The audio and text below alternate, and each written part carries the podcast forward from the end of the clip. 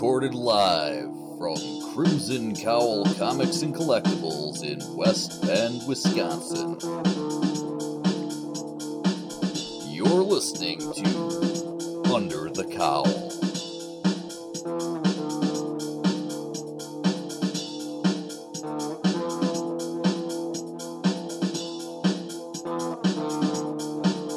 Episode 42 Secret Origins.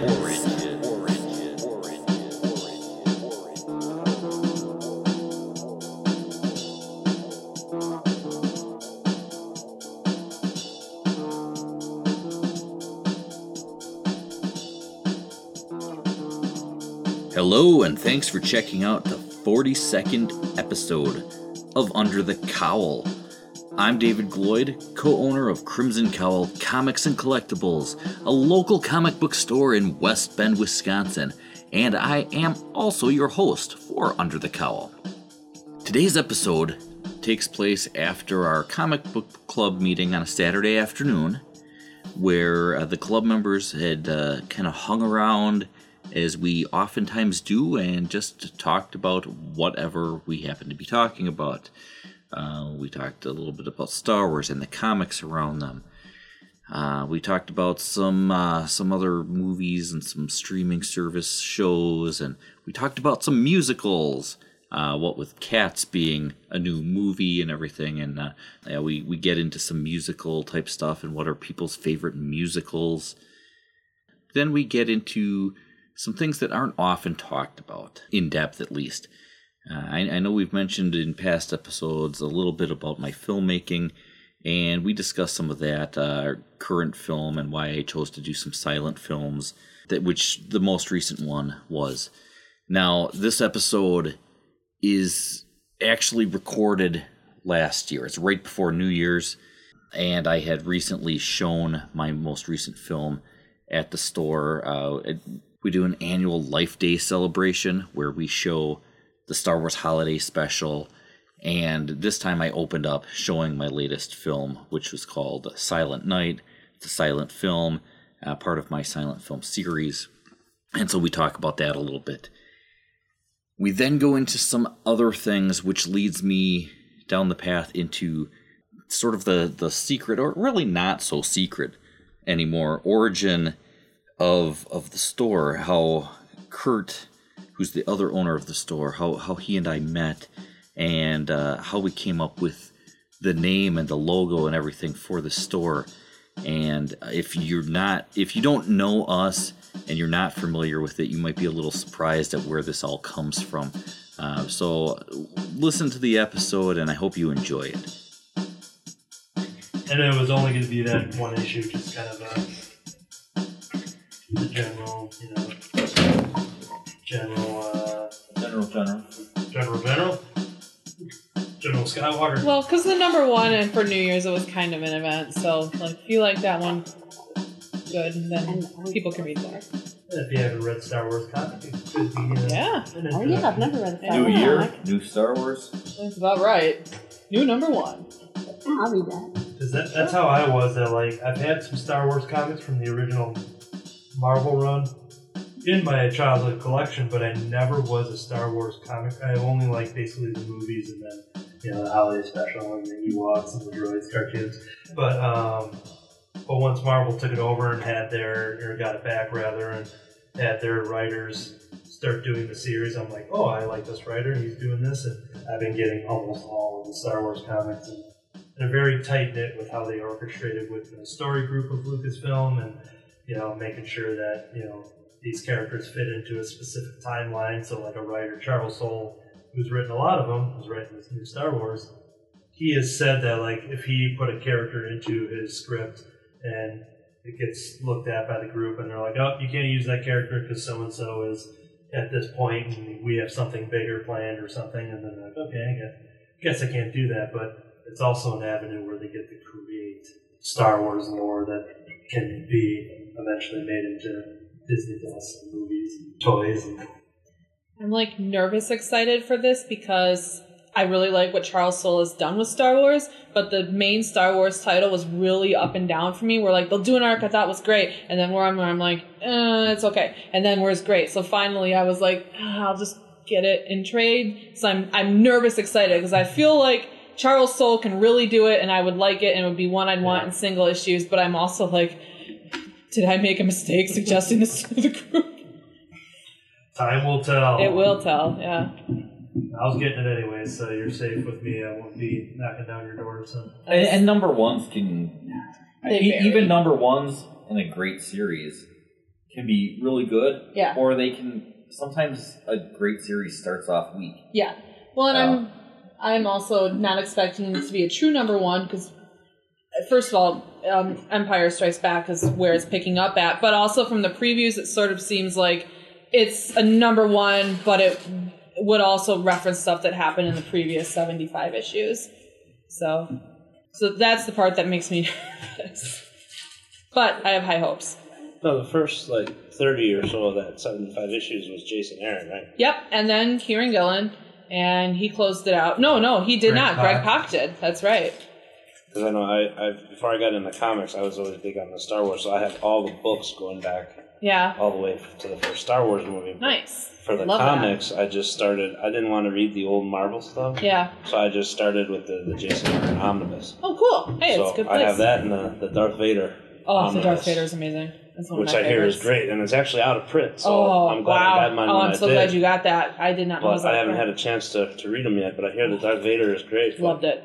I didn't know if Jason Aaron was if he was the good one you're talking about or the bad one.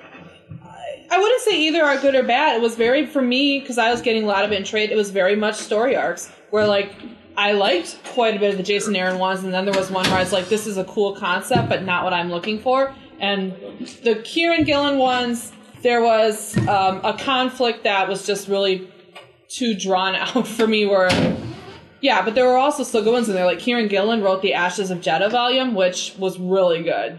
So it's it's really very personal. I mean, I think it's what you're interested in and like what you want out of it. Don't let my mixed perspective sway you from reading it and Oh no, liking I'll, I'll it. still read it. Because I opened up that first Jason Aaron one. I think they had a sale on Amazon Kindle where like get the you know first arc for 99 cents and I thought it was amazing and came in here and was like, okay, where do I go next? And that's kind of the cool thing about Star Wars comics is I feel like you don't need to read all of them to make sense, and there's something for every individual taste. Like I arbitrarily buy the Darth Vader comics, but there are other ones where I'm like, this is interesting, but I don't need it. And there's other, you know, there's people who are like, are we really getting another mm-hmm. Darth Vader comic again? So it's it's just what is interesting to you. But I've I have some of the old original Marvel stuff and some of the Dark Horse, and I mean it's the same thing. Where like, yeah, some people like parts and some don't. Well, and the thing is, they, they'll have crossovers Yeah. too, but generally, you don't have to read No. each of the. Yeah, I mean, you can pick a Star Wars series, whatever it is, and read it without having to read the rest of them. Yeah. It's not like a lot of Marvel stuff or comics in general, where if you're reading one, all of a sudden you realize that you got to read this Yeah. one and that one, and the or because you don't know what's going on. Star Wars, except for the crossover issues, you pretty much just read Yeah. one or another, or all of them. It's up to you. Yeah. I also feel like Jason Aaron was really at a good point in his career when he started writing that series. So if you like things by Jason Aaron, I think you'll like it. he does a couple Obi Wan one shots that show old Those Ben cool. like in the Lost Years, which I'm hoping they'll take some inspiration when they do the Ewan McGregor series. Like, not that it's going to be direct adaptation, but like there was one issue Yep. about, about the Jabba uh, raising water tax in Tatooine or Mhm. something, and and Obi Wan just had to like go deal with that, and Yeah. it, it was it was all from old Ben's journals that Luke was reading. So Mhm. like in between a couple of those first arcs, he would kind of Mhm. revisit those journals, and I would like to see some of those elements kind of drawn into a, a Disney Plus. And Sidetrack. I want to see that too. There's also an amazing novel by John Jackson Miller called Kenobi that I also want to see translated into that series. And both of those could exist absolutely yeah, put together. them both take What elements. else has Jason Aaron read? Written? Thor. Thor. This is big. Yeah. Maybe that's where I know the name from. Yep. We've read some stuff by him, right? Was he on War of the Worlds Oh, or no? War of the Realms. War of the yeah. Realms, yeah. that's his. I yeah. was trying to think Not indie H.G. wise. He has Wells. a couple uh, indie things, but I'm trying Oh, to he think. did Southern Bastards, doesn't he? Yeah, Okay, yeah, I remember. Yeah, that. War of the Realms, that's where I know it. Yeah, but mostly and Thor. then Thor for the last. Oh well, Long he's time. been on the Avengers lately, right? Yeah. Is he still writing that? Oh, okay, yeah. Oh. Duh. Yeah. Yep. Yeah. So, well, how how much? Unless Because the kids in it. because we know that there's an Obi Wan series coming up for Disney Plus. Uh, how how much has the Disney Marvel stuff touched on Obi Wan? Not a lot. Okay. Other than So- those so- journals. So And a one so shot it- with so Age it's- of it's Republic. Pretty pretty open, and they've got years. Yeah. To to choose from to. to They did that. a Obi Wan Anakin mini, which I think That was, was. Charles Soule as well. That was Oh, fun. okay, That yeah, was that was like fun. in the episode two era, like I think between one and Yeah, two. yeah, because Annie was a Padawan. So But yeah. Because this because the the Little Army? the show is going to be during the time between Revenge of the Sith and A New Hope. Yeah, I think they they at least said that, but nothing beyond getting more details. About it. Right. We'll Why is finally he learn. sitting on Tatooine? Yeah, we'll we'll see what happens to him that causes him to age so rapidly. Well, Yeah, the desert. Really. Yeah. The desert will dry you out. yep. That's Um, what Jabba's raising those water taxes. Mm-hmm. But yeah, so many people are upset about them not using any of the like the Dark Horse stuff or novels things like that. But I totally get it. There's just so much that's been covered in those. It doesn't leave a lot of room for trying to do something without having to do a lot of research. But not only that, but I think a lot of people don't think about the, the legal Yeah, ramifications of using stuff. Um, you had a lot of different writers and stuff coming up with these ideas and creating characters. And um, just because Disney and therefore Marvel gets the rights to Star Wars doesn't mean that they have the rights to every character and idea that somebody else has put into it. So there, there would probably Like giant space bunnies. yeah. So th- there, there's a number of reasons why it's difficult to go back and, and use all of those ideas. That's not to say that they can't draw from them. I mean, even uh, you know, so while they didn't use that stuff in the most current Star Wars trilogy, episodes seven, eight, and nine, they did take certain things from them. Yeah, they did. You know, they they took some of the concepts and, and they actually. they kind of adapted it and made it their own. I mean, that's definitely understandable. And everybody who's really, you know, not just upset, but just angry and like, ah, this sucks that they're doing this, it, it's definitely understandable that they would do that. Did the Emperor's dance number with Poe and Finn come from that? Yes. Probably directly, yeah. Yeah. Um.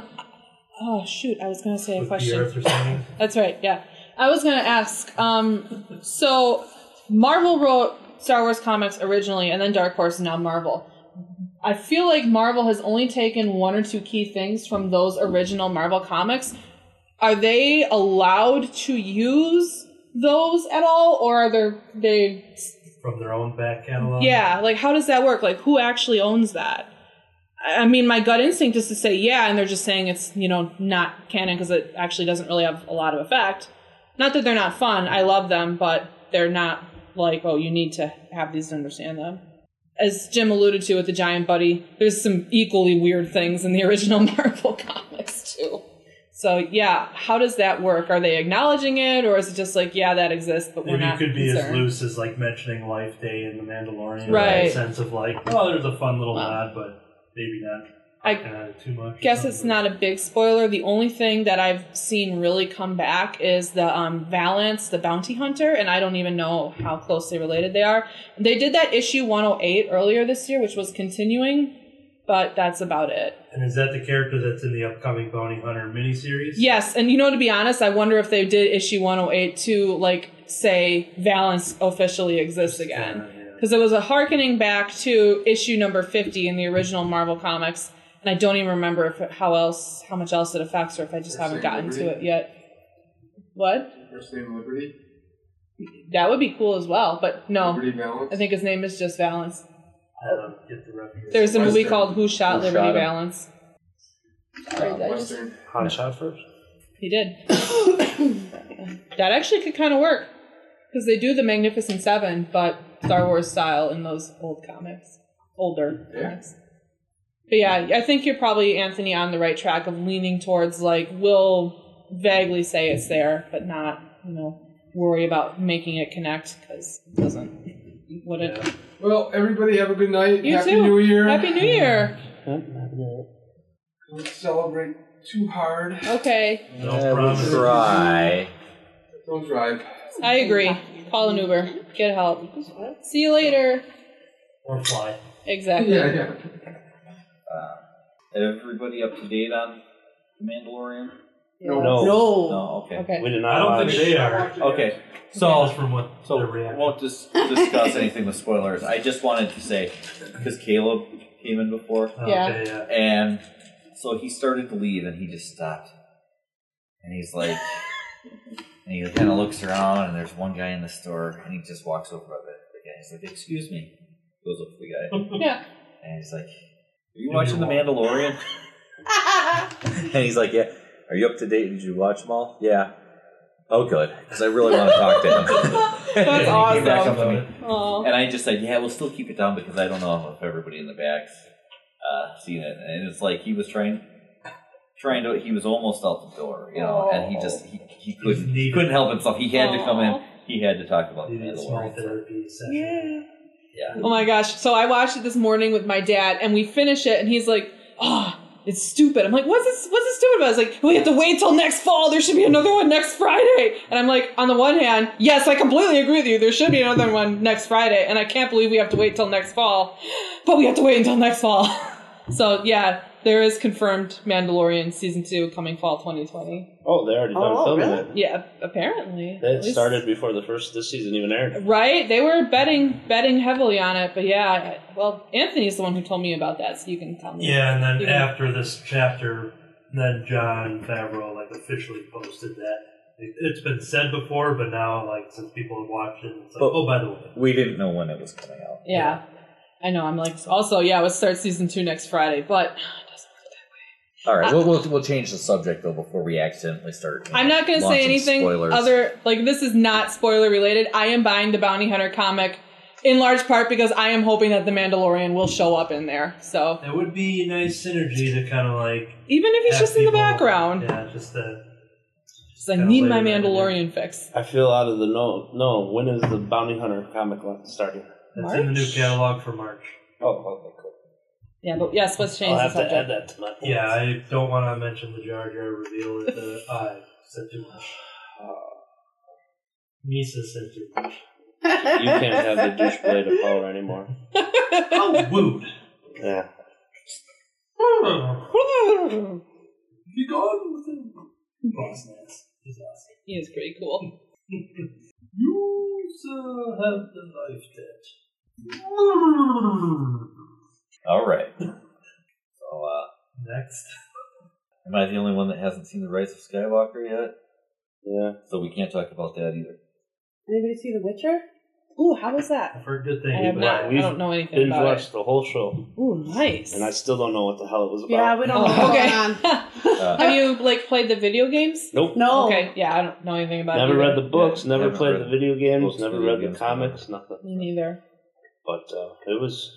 She loves Henry Cavill. Oh, how can you not? she loves It's Man of Steel, so movie. she well, I was watches just say, for that. can't you just watch it and pretend that it's like an Elseworld Superman story? Probably. Yeah, but he talks like this for the whole Yeah, damn show. his, his voice Oh, is a little. So it's Superman doing his Batman impression. yeah. But uh, no, it's hard to. There's three timelines, and they don't tell you. Oh, oh, that's So weird. You have to figure it out, you know, because the Witcher they don't age, so he's actually hundred years old. But you don't know what when you're watching all the like it jumps from timeline to timeline, and you don't know what's going on. They don't tell you nothing. And uh, you know, one line centers around a witch, one line centers around the Witcher, one line centers around a little girl, a princess, and they're all kind of intertwined, and they all get mingled by the end. And I don't know, I, I it was I didn't mind watching it. I'll definitely check out season two. nice. I, I know the premise. He was hunted a lot of monsters in that. I, you didn't see as many monsters as you hoped. hmm But I think that could be partially because of budget. You know, they're taking a chance. Oh, sure. Um, if the show does well, I'm With sure they'll get a budget. higher budget for season two. We'll get better Yeah. special effects and more monsters. But there certainly were some monsters, Yeah. a couple dragons, and Ooh. different creatures and stuff. And Lion, tigers. a lot of magic and that, you know. Ooh, that sounds good. The man dressed as a giant bat. Uh, So when it comes to like monsters, do you like them better when it's someone in a costume or operating a puppet and like a real physical thing? Or are you more like, yeah, when it's CGI, it, it seems better? for most things, I tend to be practical. Okay, I, I like agree. practical effects more.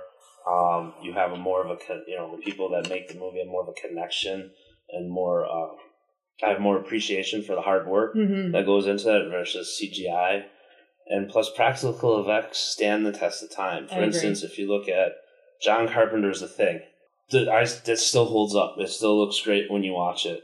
And you go get some of the CGI movies that are just ten years old, and it looks like crap. Yeah, you know the cgi is that bad. You know we've come so far today but 10 15 years from now the stuff that comes out today is going to look like crap. Right. you know star wars the original trilogy is still great Mhm. because it was all practical as much as they could. Even watching the prequel trilogy nowadays some of it looks like so shitty. You know so i i, I tend to be more practical. I agree. Yeah, like 10 years ago, and when you were watching something at, that was new then, you're like, I can't believe, look at what a great job they did on that hair or Right. whatever. And now we have cats. yeah and So- Oh. that's scary Oh, Which I So- heard- no. Which Oh, I heard, I looks think they're sending theaters updated Y- y- digital right. effects. Because just they read released it without even having like the CGI finished for it. oh no. So yeah, now there's like And- and, updated versions. like I have not to heard a good word about that film. So My friend Laura went to go see it because uh, like a niece, young niece, wanted to go for her birthday. So then Okay, she took her that's children. nice. They all went, and they're like, "Oh well, you know, they like Taylor Swift and things like that, musicals and such." And then Laura just like kept looking at her watch and just Oh saying, no. like, she, "This is something she would never watch again." And like, I yeah, can imagine. Yeah, like I don't think it. Uh, it sounds like it's not even like a good train wreck movie. Yeah, that's a oh shame because i Oh, wanted she's into like musicals I and love loves like musicals. Oh, the Phantom and, and Yeah, stuff they're like that. And I wanted her to see Cats because Cats was like the greatest, you know, Broadway Yeah. show of like the '80s. Yeah. and it was what I was gonna- huge, and I wanted her to see it, but that movie looks so. Well, so that's what I was gonna add is that like those who are like Broadway diehards seems like you know that would be the the closest audience. Right. But right, like right. I can imagine the soundtrack being very good because you know you got Jennifer yeah, Hudson the and all soundtrack like is supposed to be good. yeah. but then, you know, that. if you have them you know adult sized human cats added looks to that might not be the right combination. Yeah. But going back to practical effects, if they all just had Broadway costumes, Yep. yeah. 'cause I agree. it would have probably been a lot more. if you look at pictures of the Easy. cast from the Broadway, it looks so much better than I the stuff you see now. And I just go E- back to e- even digitally enhancing the, the practical stuff probably would have worked out Yeah, better Yeah. than just the full on CGI stuff that they did. to me the most unsettling part is like that they have breasts on the cats. I'm like that that was just not needed. I can understand that they're female without Well, shouldn't they Or- have like six of them and a little bit lower down? that would actually be even worse. It's, it's like they have human breast I balls. want a realistic cats. Yes. Yeah, I want eight teats right here. I'm sorry. And then they're able to that's milk the themselves. Weirdest part to me of all Thirsty? of that. That I, I agree. If they had just worn the Broadway cat costumes and like you know made them more high budget, like good for HD, I'd I'd much prefer that. And CGI is upsetting. But hey, maybe we'll get the Snyder cut. Yeah. we'll see. Or alternately, we could all just go see Cats live on Broadway. And every time I think about Or you could come over to my house. Yeah, and see some real got a lot of cats. cats. Do they all dance and sing? Kind of. Okay. There's, there's a few that are pretty vocal. Dude, she wants to know do they have breasts? She wants to know. No, I do not. She's into the breast cat. All But but one I of am them. most definitely All not. but one of them have have uh, cat breasts. Yeah. Kitty cats. Are they cuddly cats? Uh, some are yes, some are not.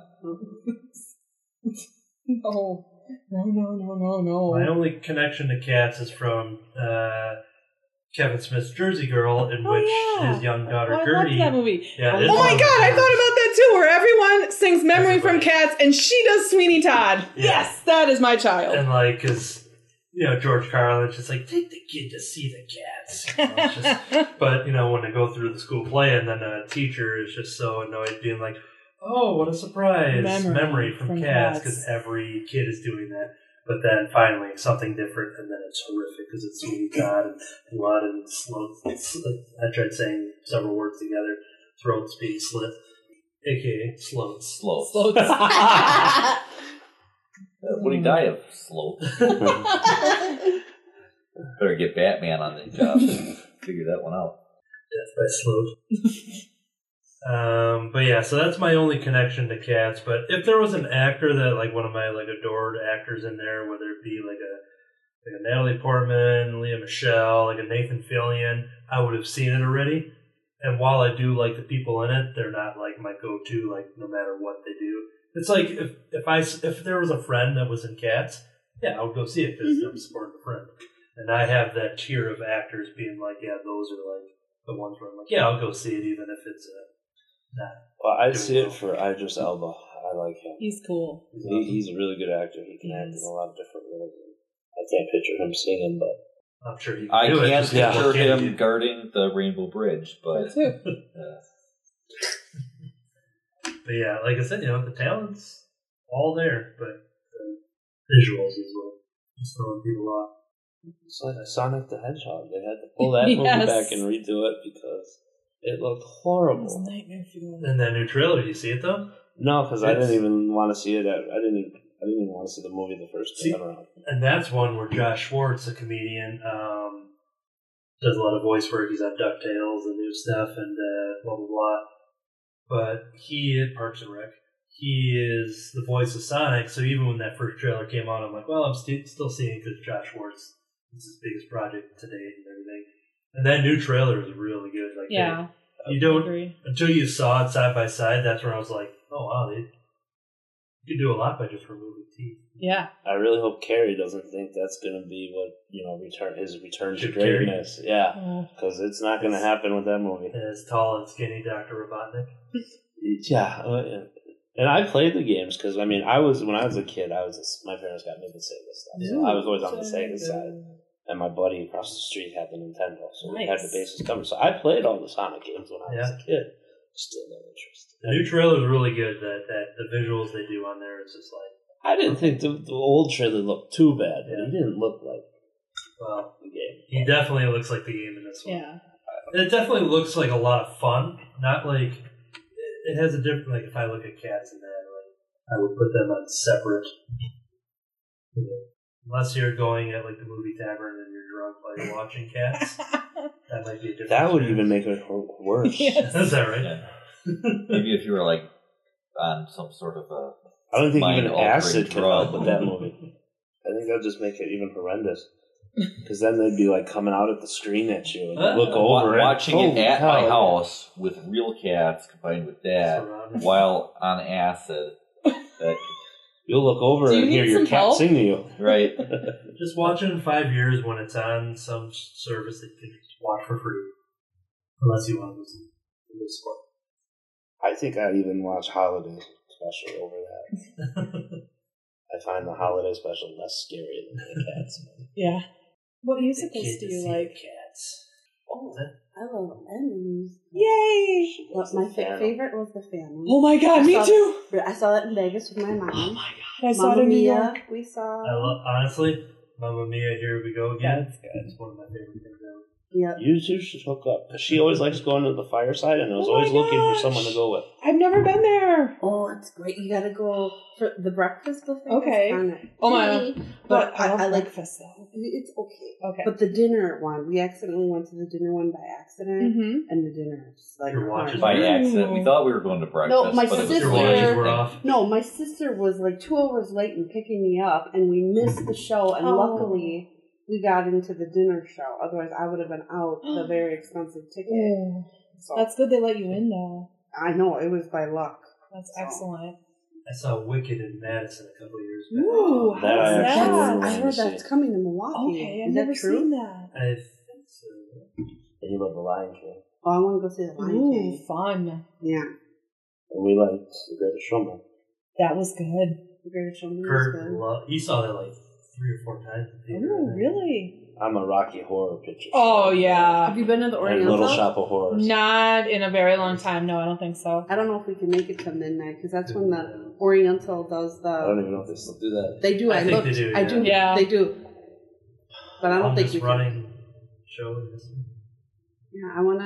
I, I'm into the Milwaukee Ballet too. I, I love the. Milwaukee Oh, I've never Ballet. tried that. Yeah, they're How doing is Peter that? Pan. They're doing Peter Pan coming. That sounds interesting. Yeah.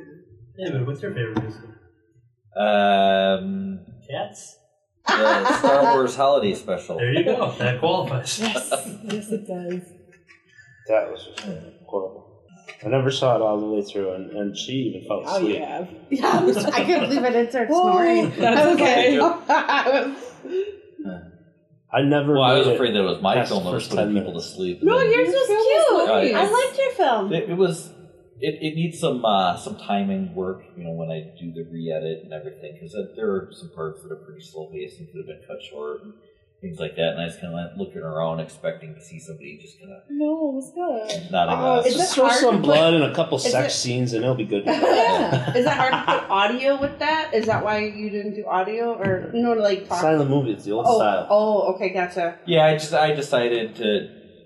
Well, part of it was um, for the ease of doing it because it's been so long since I've done a film project, and I wanted to do something that I could actually complete. I'm like, well, if I throw, if I do a silent film, which I've had the interest in doing anyways, but I figured if I do a silent film, that's one less thing that I really have to worry about. Although it's still difficult because you got to make sure that you have enough music and it goes well, and that's that's one thing where I would have, I would really like to have somebody to more more like score these films um, instead of me just putting stuff and hoping that it works out and trying to edit some of that music and hope that it still sounds good but still goes with the film and and things like that. And I mean, there's still some work that has to be done with it. And that was the other thing. It's like with a silent film, you try to keep the dialogue to a minimum, just enough to kind of so people know what's going on. And there were a few spots where I'm like, hey, it could have used a little bit more. Um, and so I'll probably add to it when I finally put this together. Because if I didn't mention that day, my what I'm going to be doing is I'll be filming a little bit more, um, and I've done three of these silent films um, that all have the same characters. Um, so what I'm going to do is I'm going to be putting them all together, but I'm going to film a little bit more uh, to kind of stitch them together a little bit, so it's uh, more of a one cohesive story, more or less, um, and uh, put them together. So we'll be adding a little bit to it and doing some a little bit more editing. Um, and I don't know if I'll be able to find somebody, but I would love to have somebody actually go in and redo the music and take from what I've got, but kind of put it together so it all flows together a little bit better. We'll see. Probably come spring or whatever, we'll do a little bit more filming, and then hopefully over the summer and by, by fall or whatever, we'll have it ready um, to put in people's hands. Cool. You did good. Throw on some more uh, grave sweeper scenes. I don't know. He's eating uh, a cheeseburger and he's eating some fries. I don't know. I don't know what's left. Chicken tenders. Well, I think uh, offered the idea of just pulling out a big hand of spaghetti. Oh, yeah, sure. we did. We did talk about a handful Because it would be the spaghetti, yeah. sloppiest thing, and to Yep. get that in the beard and then just pulling out spaghetti out of your pocket is just. disturbing, kind of. Yeah. Yeah. You know, at least, at least at least the burger was wrapped, and you pulled it out and unwrapped it and ate it. The fries you kind of pulled out, and it was in a container. Yeah. you dumped it I think out. spaghetti is But the just a natural- handful of spaghetti out of your pocket is. Gotta pay tribute to Dodgeball and pull a piece of pepperoni out from your crotch. pepperoni pizza. Remember? the It's been a while since I've watched it, but you may have uh, just sold me to. Yeah. Have a piece of pizza in your pants and just pull it out and take a bite. He says I don't always come prepared like that. So. Best part is, it was a fry thing, and my mind immediately went to a flask. Well, it was it was But it was very definitely fries. dark, and I, I Yeah. think part of it was the, the the gray wall versus white, okay. so it made it look dark. And you know, because Tammy was even looking over at the monitor, and she's like, "Oh yeah, it is. It does look a lot different than what it looked like on being projected onto a great wall." So there were. I was really disappointed in a lot of it because there was a lot oh, more detail and everything else that everybody missed out on because some of those scenes were just so dark that you, that you could see You could see my facial expressions as I was ready to jump off of a bridge and stuff like that because it was just so so dark. Um, And the Snyder cut will catch it up. Mm-hmm. so yeah. Remove all those mustaches. Director's cut. Did you go to school for film, or is it just a hobby? Oh no, I see. I I don't really feel like school is necessary for film, anyways. I mean, some people really believe that you need to go to film school, and there's other people. I mean, there's a lot of great filmmakers who've never gone to school. I've never felt like I needed to, so it's never been more than a hobby. But I have done stuff. I mean, I did get to direct a film that never saw the light of day, but it actually had a budget of what we spend ten to ten to twenty thousand on it. Wow. Um, but that just didn't get done because the person who produced it didn't get what he wanted out of it, and even though it could have been turned into, uh, you know, it could have been salvaged and turned into a decent. Uh, it was a documentary film, have Uh, but it but it could have been turned into still a, a decent documentary. He just didn't get what he had hoped to get from it, which didn't surprise me at all because it was basically he was he thought we were going to catch like ghosts on film and stuff like that. It's like that's not that's not going to happen. You know, people have been trying that for years. It's not going to happen, and we still could have edited it in a way that it could have been, you know, like some kind of ghost hunter type thing or Mm-hmm. whatever. But we we committed to not doing that. Like when we took on the project, to not edit it to make it look like we had things on there that we didn't have. There were still some some things in there and some things that were difficult to explain and things that we were able to explain. Um, but there was no like, oh my god, there was like real. Here's our proof. You mm-hmm. know, it's like all the Bigfoot things. You watch these things and like, are they are they finally going to reveal that somebody caught Bigfoot on film? No, they're not. No. You know, because that's going to be such a Ness big story. It's not going to wait for the six months to edit the, the thing together and whatever and put it on, you know, the History Channel or something mm-hmm. goofy like that. So I wasn't surprised, but it actually was a really good. I mean, I actually could have seen this on the History cha- Channel because even though it tackled the ghost aspect of things, it was we got a lot of good stuff about the history of the place that we were doing, and um, and it could have been good that way. But now that was so long ago, it's like you look at the footage now, and it's like it's so dated. Just the quality of the film.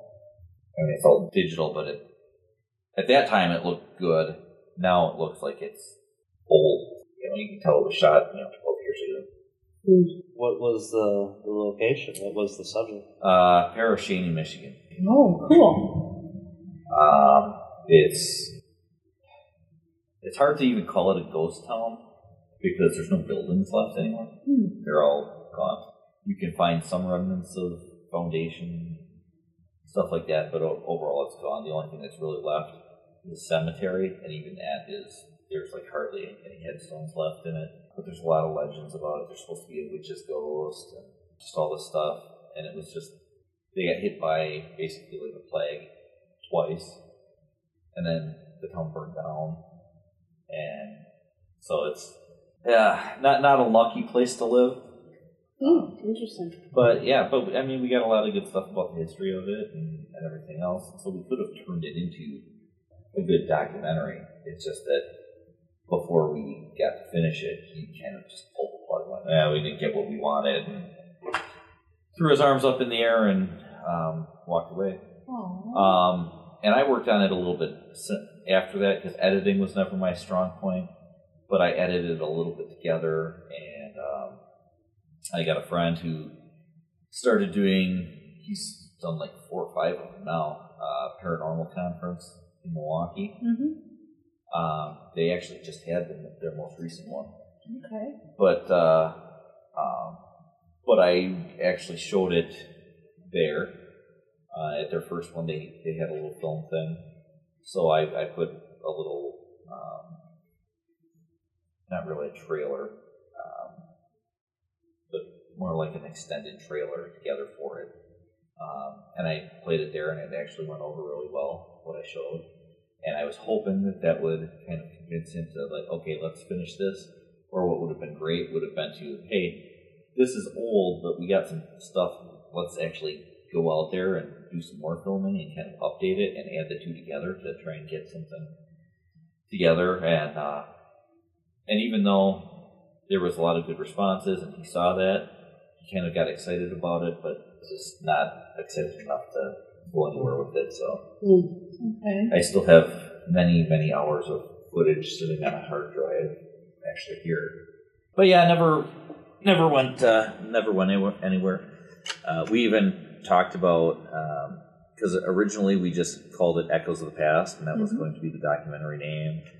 Uh, and then we talked about actually doing a few of them and going to some other locations, and we were going to call it. The, the series would have been Echoes of the Past, uh, which we talked about either trying to sell to somebody or doing it as kind of a web documentary series. Um, so then we started calling it this one, just Echoes of the Past, Pere Cheney. Um, but yeah, never never took off, which is a shame because it really could have. We had a good crew and we were able to get some good stuff. It just like I don't know. He just thought that we were going to get like this absolute proof, like we were going to see full on apparitions and and stuff like that. That there was going to be just no question and it was going to be great. And I don't think anybody else involved in it thought that we were going to get that lucky that we were going to get that, but uh, but he was just so disappointed in the lack of getting any kind of evidence or anything that uh, it just that was that was it. So Aw. If you ever put it together, I'd love to see it. Yeah, that'd be fun. well, just because the amount of hours of footage it is, and I mean I've I've played around with editing, and then usually I run out of time and I kind of put it aside, and then I come back and it's like, oh, now I think I should put it together this way, and I have to start over.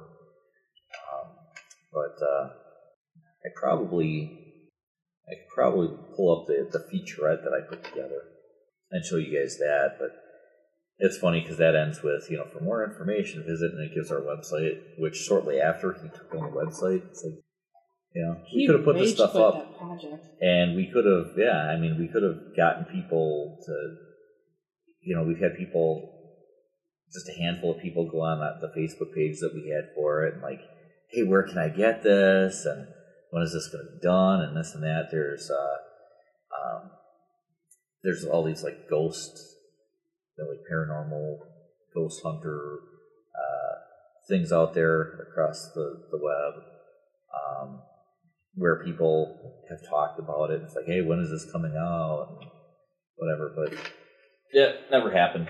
Yeah, I, I- I, think at this point because it is so old, we'd almost have to go out there and get some Oh. updated footage. I think doing that, we could use the old footage and we'd have to address it as, hey, we've gone out here before, and you know, X number of years ago, we were out here and, and got this, and um, you know, and be clear about that. Because then you, when you're watching it, you realize, okay, this is footage from uh, 2006. Yeah, 2006 is when he did it because Katie was born. Aw. 13 years ago. But yeah, I think uh, I mean, I don't even think we'd have to go out there and do like a full on like paranormal investigation thing. I think we could go out there just to get enough footage of us out there talking about going out there and things like that to add to it. Mm-hmm. Although ideally, I'd like to go out there with a few more things. You know, go out there. We got the historical stuff. Um, we were going to go out there, and we, we felt that some of the you know ghost hunting type stuff is kind of hokey um, and and overdone. So we were going to try to avoid some of that stuff. But thinking back on it, I think we should have done some of it Mm-hmm. to just kind of show that we did that. You know, we had a big, essentially it was a thermometer, but it was a big thing with a digital display so that you could easily see when the temperature would like drop and stuff because we hit cold spots and, Ooh, cool. um, and things like that. But the thing is, it was it was but it but it was always hard to tell. It's like, okay, is it is it that you just walked into an air because this is outside? It's not Oh, like okay. it's not like being indoors where it's like suddenly hit a cold spot in, inside and there's no place for draft to come in. That's a little bit more questionable. This is outside, and you're like, okay, you start looking around, going, is it possible that just the the wind's coming through an opening and hitting you, and that's why you're hitting a cold spot in this area, or um, whatever.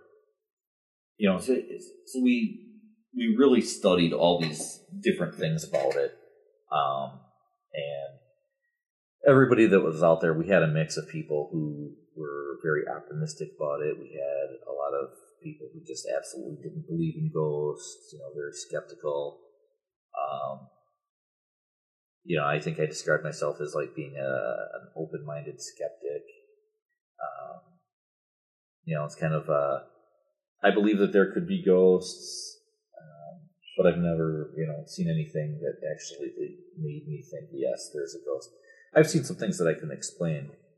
Actually, the place that I work, there's there's been things where it's like you hear footsteps and there's nobody there, and it's like, okay, I have no idea what caused that noise. What Ooh, you know, what made these footstep noises going down the hall and actually sounding like they're moving? that's scary. In my old apartment, the building that my dad owned, there was a guy that died there. And he was there. You could hear him walking around. oh wow. Yeah, because I saw a psychic and she brought that up. Oh so there's no way goodness. she could. Yeah. This is so yeah. I'm into all sorts of that stuff. So I mean, I've I've seen some things. I've got I've got a sister who you know um, basically says that she sees ghosts like just in normal life. That she's one of those people that just sees them.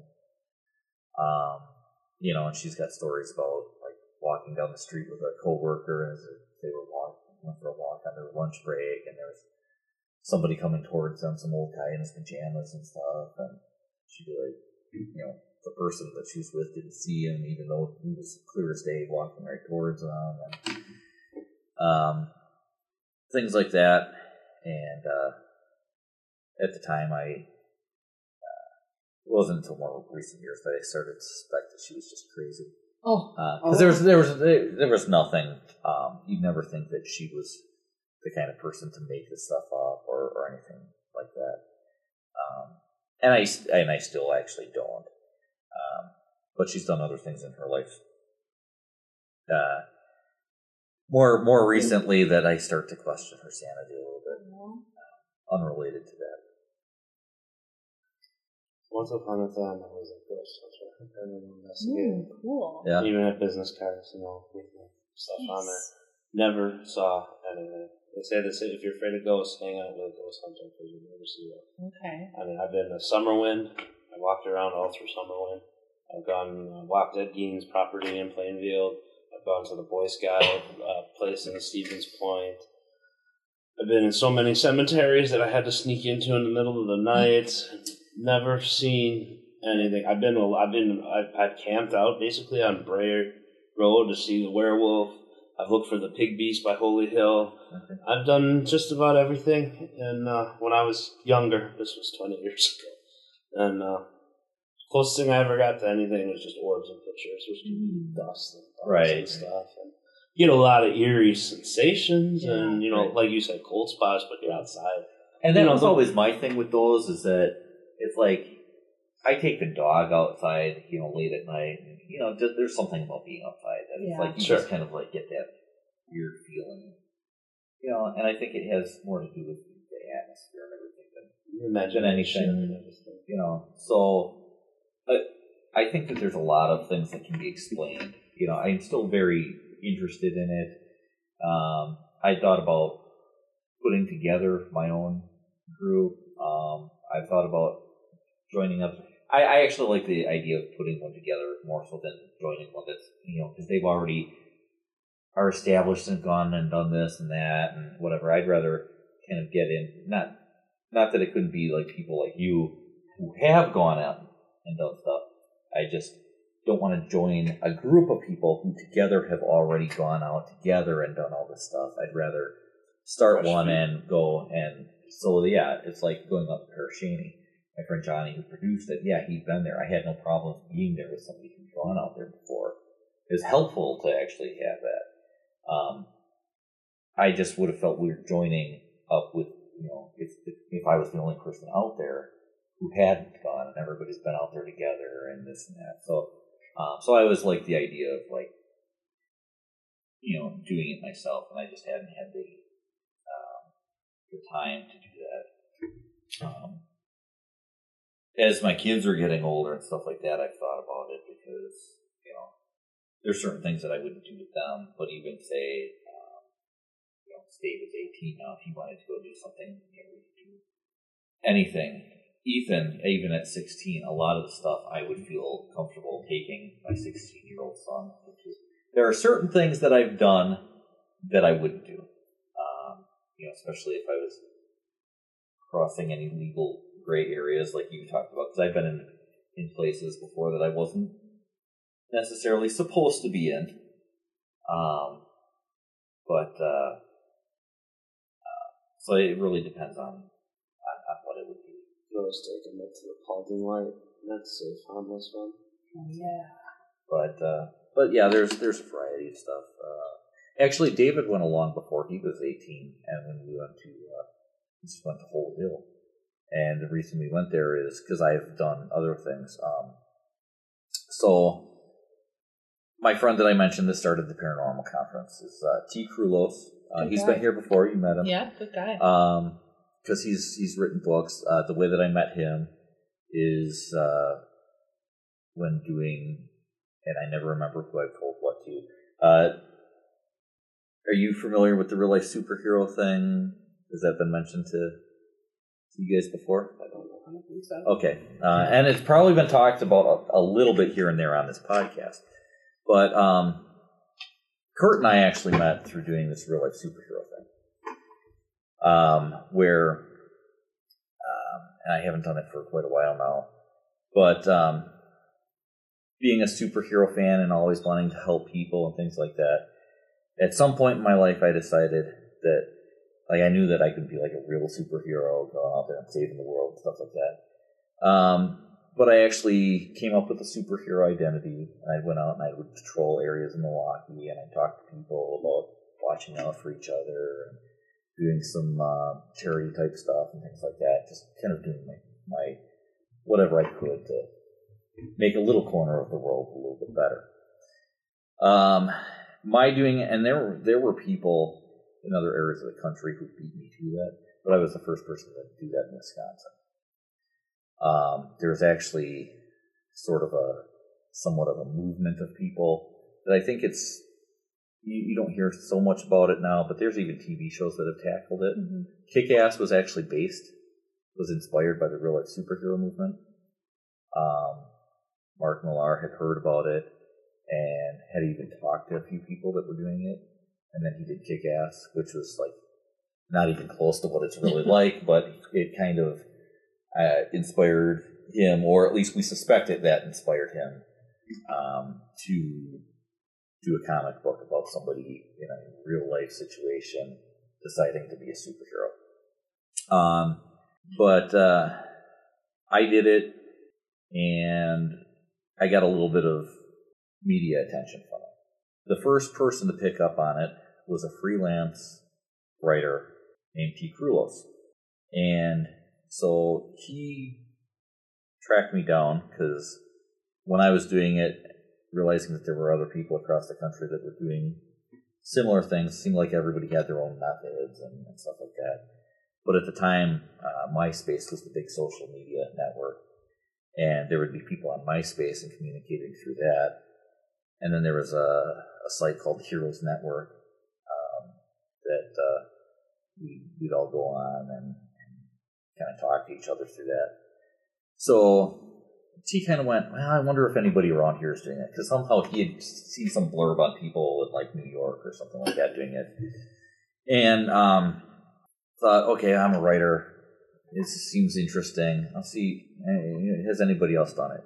And somehow he found out about me and contacted me through MySpace and met up with me. Did a little uh, a little interview with me, and went from I'm going to write a little article and try to get it published in one of the papers that I write for to doing that article, which got published in Milwaukee Magazine, and going, wait, this is this is just way too good. There's too much here to just do a little article, and so he decided to write a book. so he kept in contact with me, and over the course of this, we became friends. And he went around and he would start patrolling with me. Uh, after that article came out, then some of the other people wanted to jump on board. And the Journal Sentinel was trying to interview me, and Fox 6 News did a thing on me, which got other people's attention. um, and these are all things you can find on YouTube and stuff like that too. Hmm. But it got other people interested in it. So there were a couple other people that, that contacted me or contacted Tea to contact me or whatever. And um, eventually I was able to have my own team of, of people, and we were called the Challengers. And we got really well known, especially in the River, uh, River West neighborhood of Milwaukee. Um, but we would do that. And one of these people that contacted me was Kurt. Um, and it turned out that Kurt, you know, because most people just figured I lived in Milwaukee because that's where I was doing this. Uh, Kurt, when he contacted me and we're talking, realized that we actually both were living in West Bend, and he lived only a few blocks from me. Oh my goodness. Um, and uh, so yeah, we actually had a lot in in, in, in common. We we lived a few blocks away and everything else. So They actually saw each other on the streets, both in masks, and then they had a big Batman v Superman. yeah, we thought fight. you know And then Villains, found out and then both your we were- yeah. names are Martha, and Oh. then here we are. exactly. That's exactly what happened, almost, but not even close. Um, so so yeah, that's how, that's how we met and became friends. And um, you know, he was one of the uh, original members of the Challengers, and you know. Um, then there's Anthony with the power to uh, I- drink water without thought I had dropping any little, of it. I thought I had very little left, and It's like, okay. there was a lot. So Do you want some Yeah. paper towel? you're right. Okay. Go on. He, he has the the ability to uh, The sponge drop, drop absorb. water. Yeah, he's And then I'm going to throw that the water waterfall back in. face is his superhero name. I don't have a drinking problem. No, it's okay. You're fine. But no, I mean we we tell people that okay, yeah, it sounds crazy that we're doing this, but we understand we don't have superpowers, we can't fly, any of that stuff. We're just kind of going out and trying to inspire other people to be better people and watch out for each other and things like that. So yeah, that's that's what we did. What was your costume? And if you're interested, we sell the book that Tea eventually published called Heroes in the Night. We've got that. We've actually got uh, Tea's first three books here. Mhm. The second one is called Monster Hunters, and it's about monster hunters, ghost hunters, things like that. But uh, He had asked about your costume though, so like, did you wear anything like I don't know on your head or anything? I did. I, I I wore kind of this like uh, crimson cowl thing. Oh. No, and actually, so so asking about that, yeah, and I can show you pictures of what I look like. But the mask in our logo is actually based on my mask. Oh. Um, the crimson in the name actually comes from Kurt's name. He was the Crimson Crusader. I was the Watchman. And uh, but yeah, that was what my mask looked like. That's actually my mask that's out there in the shop on the spinning rack. That's on a mannequin head with sunglasses and everything on it now. okay. Hmm. And I have, yeah, I have that other one back there. I, I got pieces, pieces all over the place. My gloves are hanging down over there. I got a cape hanging up over there. That's actually Kurt's uh, vest that he wore. And then you might have something else too. uh, Oh yeah, I got uh, custom-made action figures and uh, Oh, really? That's amazing. That's you? things like things like that. Yeah. So Cool. Oh, no, Minus the your, cape. your abs are much better That's in real cool. life. though. I know, I know. I've been. Uh, this this, this is from the early days. I got. I've been working out a lot. I got. Uh, yeah. So. yeah, that. But through the real life superhero thing, that's how um, I became friends with with Tea when he was doing his second. Holy cow. Yeah, Hey, here we Yeah. go. that, that's another. That, that's Oh. another version of it. Wow, you went all out. So, but uh, he he did It's had that to book. Be uncomfortable to wear. it got published. David's got a huge head. He tried it on once. He can't even fit that thing on. Oh my I'm like, gosh. it's kind of loose on me. Touch it. Touch it. oh my, this is it? very heavy. Yeah. Yeah, I would not have expected this. Touch it, rub it, and it's kind of hard. But Wow. um, It's soft at the bottom, but it gets harder as you move down. what yeah. about here? His head. And actually, my basement before it was the original comic book store was sort of my my lair uh, instead of so I, and I can talk about it in public because it was just called the man cave. You know, because everybody talks about oh I got a man cave and whatever. See, mine had a a, a different meaning to it though. So let's Throw it on. Let's see what you look like at night. Come on. Let's see the Do it, Crimson do Cowl. it, do Or no, Yeah. the Watchmen. uh, this will be the, the Marvel version. Get ready to take pictures. Post this for the, the podcast. Well, we actually interviewed Tea on a podcast. Yeah, that would be a good follow up. Oh yeah. Yeah, Tea's, Tea's done book Ooh. signings here and everything else. So My man. I'm sucking the a little bit there. Yeah. That's cool. So, yeah. You have that? Good? Alright. Yeah. no, leave it on. Yeah, It's much more interesting to pay attention to with that on. Leave it on Yeah. the rest of the year. The rest of the year. uh, but, but then I gotta put on the Clark Kent spectacles over Why didn't you wear that for your Halloween costume? You I think won. I might have one year. Did I just do this one year? Yeah, I'm trying to remember. You were an old man in the basement year, the first year there. You had the old man mask. and I, I, you I, stayed in character, and I was very scared. I, I, feel, I feel like I might have. I feel like I might have cheated and done that one year. I'd only known him a couple months, but in that old man mask, I was thinking like, wait, was this Dave? Like, Yeah, I'm, this guy looks really super creepy, and I'm in his basement. and he kept selling it. He would not break. So Um, yeah, this was all my long drawn out way of talking about how I met Tea. But because Tea published the first book and knew that I had already done some paranormal investigating and documentary filmmaking on the subject and things like that, and knew other people that were doing it, he actually came to me kind of first when he was going to write his second book, which I was very not not nearly as much help with as I was on the first book, but uh, but it was still cool that even on the second book he's like, hey, you, you know anybody I can talk to and and this and that. But uh, yeah, so he's done. His second book was on like yeah, paranormal investigators, monster hunters, and UFOologists or whatever, and things like that. And then his third book was about like the people that prepare for the apocalypse and stuff like that. Um, and then he's got one that's he just released what the Oh. book cover is going to be like, and that's about like conspiracy theorists. Okay.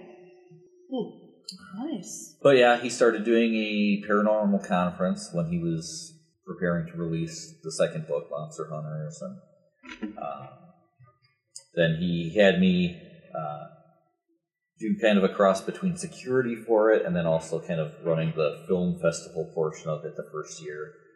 Um, and then the second year, I was a little bit less involved in. I kind of did a little bit of security for it, and then I went over, and the film festival was at a separate location, and I kind of helped out with that, but not all that much. The third year, the extent of my involvement was I was on a panel of judges for the film festival. But yeah, but our little documentary project uh, went over pretty well there. Had a lot of good responses, but is pretty much dead. It's almost as dead as the second project that we tried to do there, which was going to be a cross between the real life superhero thing and the paranormal thing, Okay. uh, called the Supernaturals. Ooh. And we were pitching that that idea, and we filmed a little segment that we uh, we showed another year there, and that people found interesting too, but it never really took off, and we were trying to. Uh, we were we were hoping to get a chance to pitch that to somebody that could actually make it really happen, but yeah, it never. I thought they got picked up on the CW. Yeah. Did they do like 16 seasons of that? Yeah, that was kind of that was a different Different? that was a different thing. Sim- Oh. Similar yet different. Okay. But you know, I kind of see where they got the idea for the Dean character. Yeah. yeah, Oh, I yeah.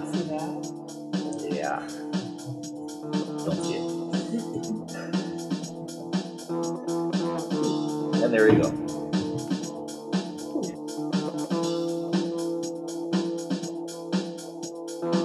Thank you for listening to Under the Cowl.